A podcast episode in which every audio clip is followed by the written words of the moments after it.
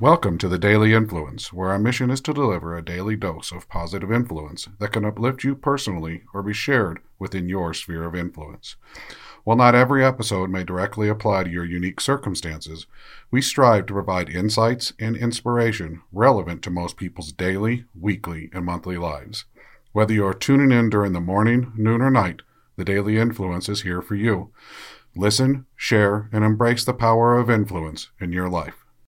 Hey, everybody, it's Brian Smith with the Daily Influence, and this is our last episode this week, and it's been kind of a deep week for us. We went long uh, two days ago, and yesterday we went a little long again, but not as long as the first one. But this whole week and next week have been about who am I and the different parts of who am I that. Uh, influence us and make us, well, who we are today and who we were in the past, and how that past self are the roots. They don't define us, but they have roots to who we are uh, today. I'm going to start by going back to um, a story that I started when I was talking the other day about having a client ask, Well, Brian, why do you do what you do? Why do you choose to consult with one company one day, hop on an airplane, go to another company, hop on an airplane, go to an- another company at this time of your life? It's a good question. Our organization has grown fairly large, we're global, we have an amazing team all over the world, and truth be told, I don't have to consult every day to make a living. I consult every day because I love it. In unfortunately, that wasn't a good enough answer for the team at my client's uh, office. They, the three people specifically, they wanted a deeper understanding. They wanted to understand really, but why? Why? Just because you like it isn't a good enough answer. So they pressed me. And pardon me, I'm going to read out of here. Those of you that can see me uh, on YouTube will note that I often look at my notes. It just helps me to recall and be consistent and be as direct as I can and not digress. But I learned as a child, as we talked about, we moved around a lot. We were left alone a lot.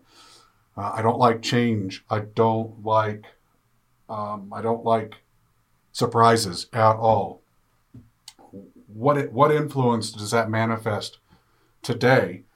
Is that I learned that I don't like where I was often left alone to make decisions and fend for myself and my sister.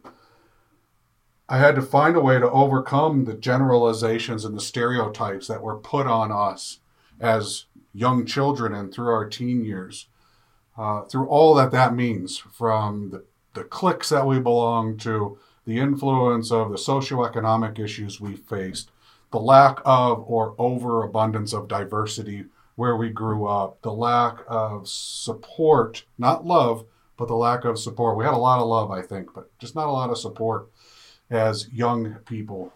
And with my particular situation, at first it was working for money. But what I did learn through self reflection is that working for money is as shallow as dating just because somebody's good looking. There's not a lot behind that.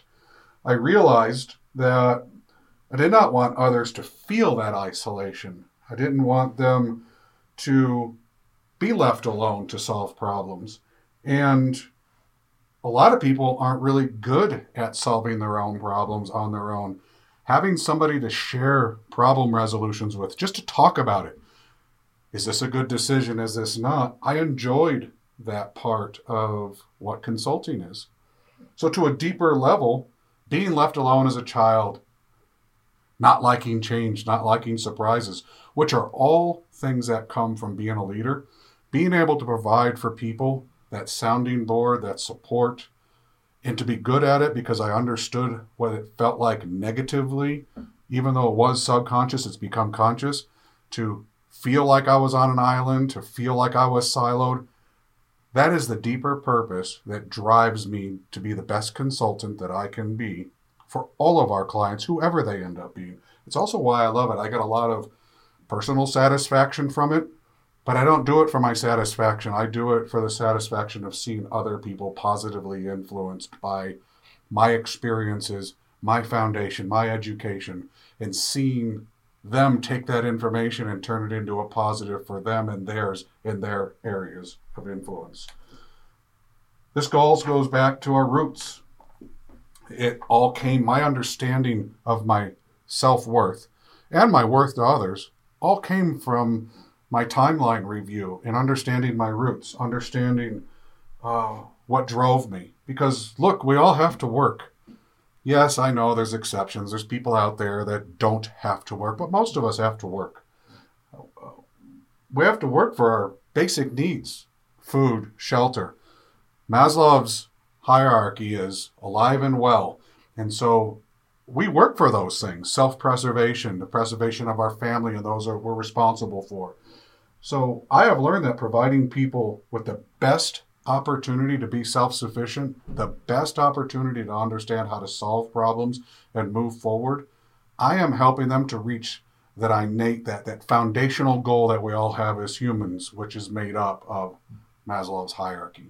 And so I really, really feel good about what I do, which makes me love being a consultant and being a consultant that meets the basic founda- foundational needs of humans makes it even that much better.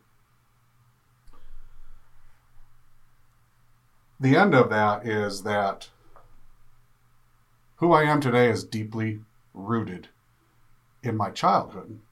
Still doesn't define me though. It just helped shape. Really, what it did is it helped me understand my behaviors and helped me understand how to be my best self and how to apply myself that much better to doing what it is that I already love to do.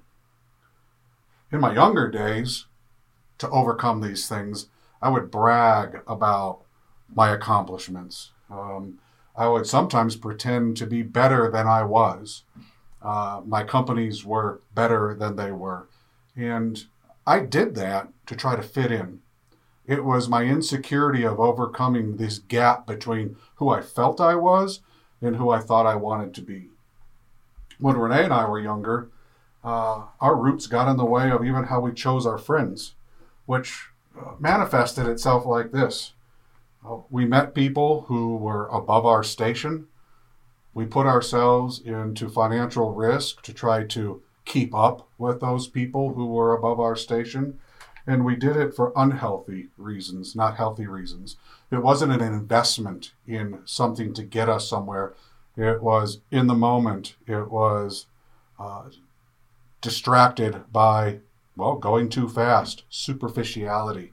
It was a distraction of who we really are and really taking advantage of our roots of our past and building on that and trying to leapfrog over what that understanding can bring you and take you someplace else. There's a lot of risk in trying to go from here to there without understanding if your roots, if your foundation can handle where it is you want to be. This is why a lot of people who come into money quickly and early lose it all very quickly and early. It is why when people get instant success, they often lose that success. They lose that over in, in, a very short amount of time. They're not prepared. They don't have that foundation. They haven't come to grips with their roots. It's why some people react so negatively. And by negatively, I don't mean as in hurting people, but why they become so arrogant or so uh, individualistic about their success when they really haven't been humbled. They really didn't build on the roots of who they are. My cycles of trying to fit in ultimately really showed me how to accept who I am. And I'm still on this journey Every day I learn more about myself. Every day I take the time to do that.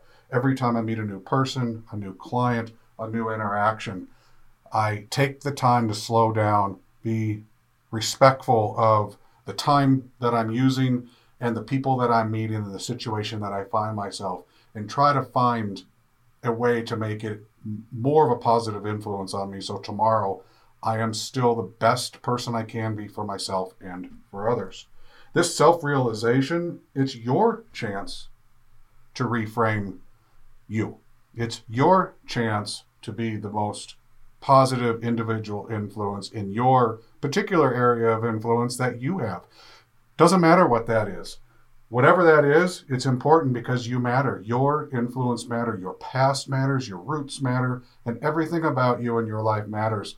So if we can give you some takeaways that help you to make it the best for you and the best for those that are influenced by you, then we're doing exactly what we set out to do here.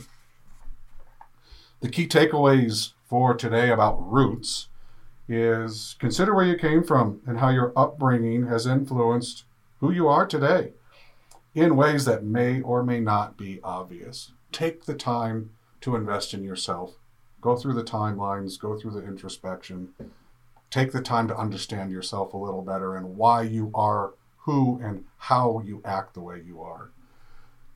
Have self realization um, in, or use self realization in linking your motivations to your experiences and finding what your passions are. And what does that propel how does that propel you to move forward?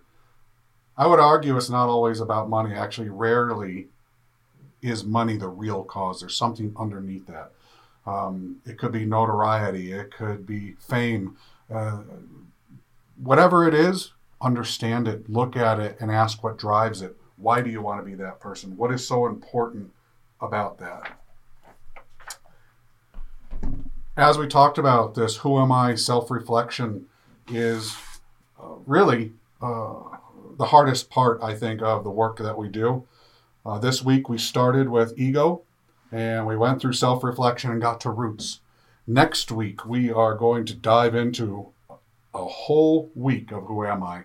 And that's how difficult this topic is.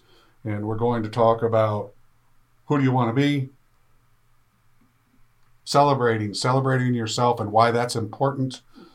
What self de- what self deception looks like, your intuition and the clarity of yourself. I hope you have a great weekend. I look forward to talking to you again next Monday and have an amazing day.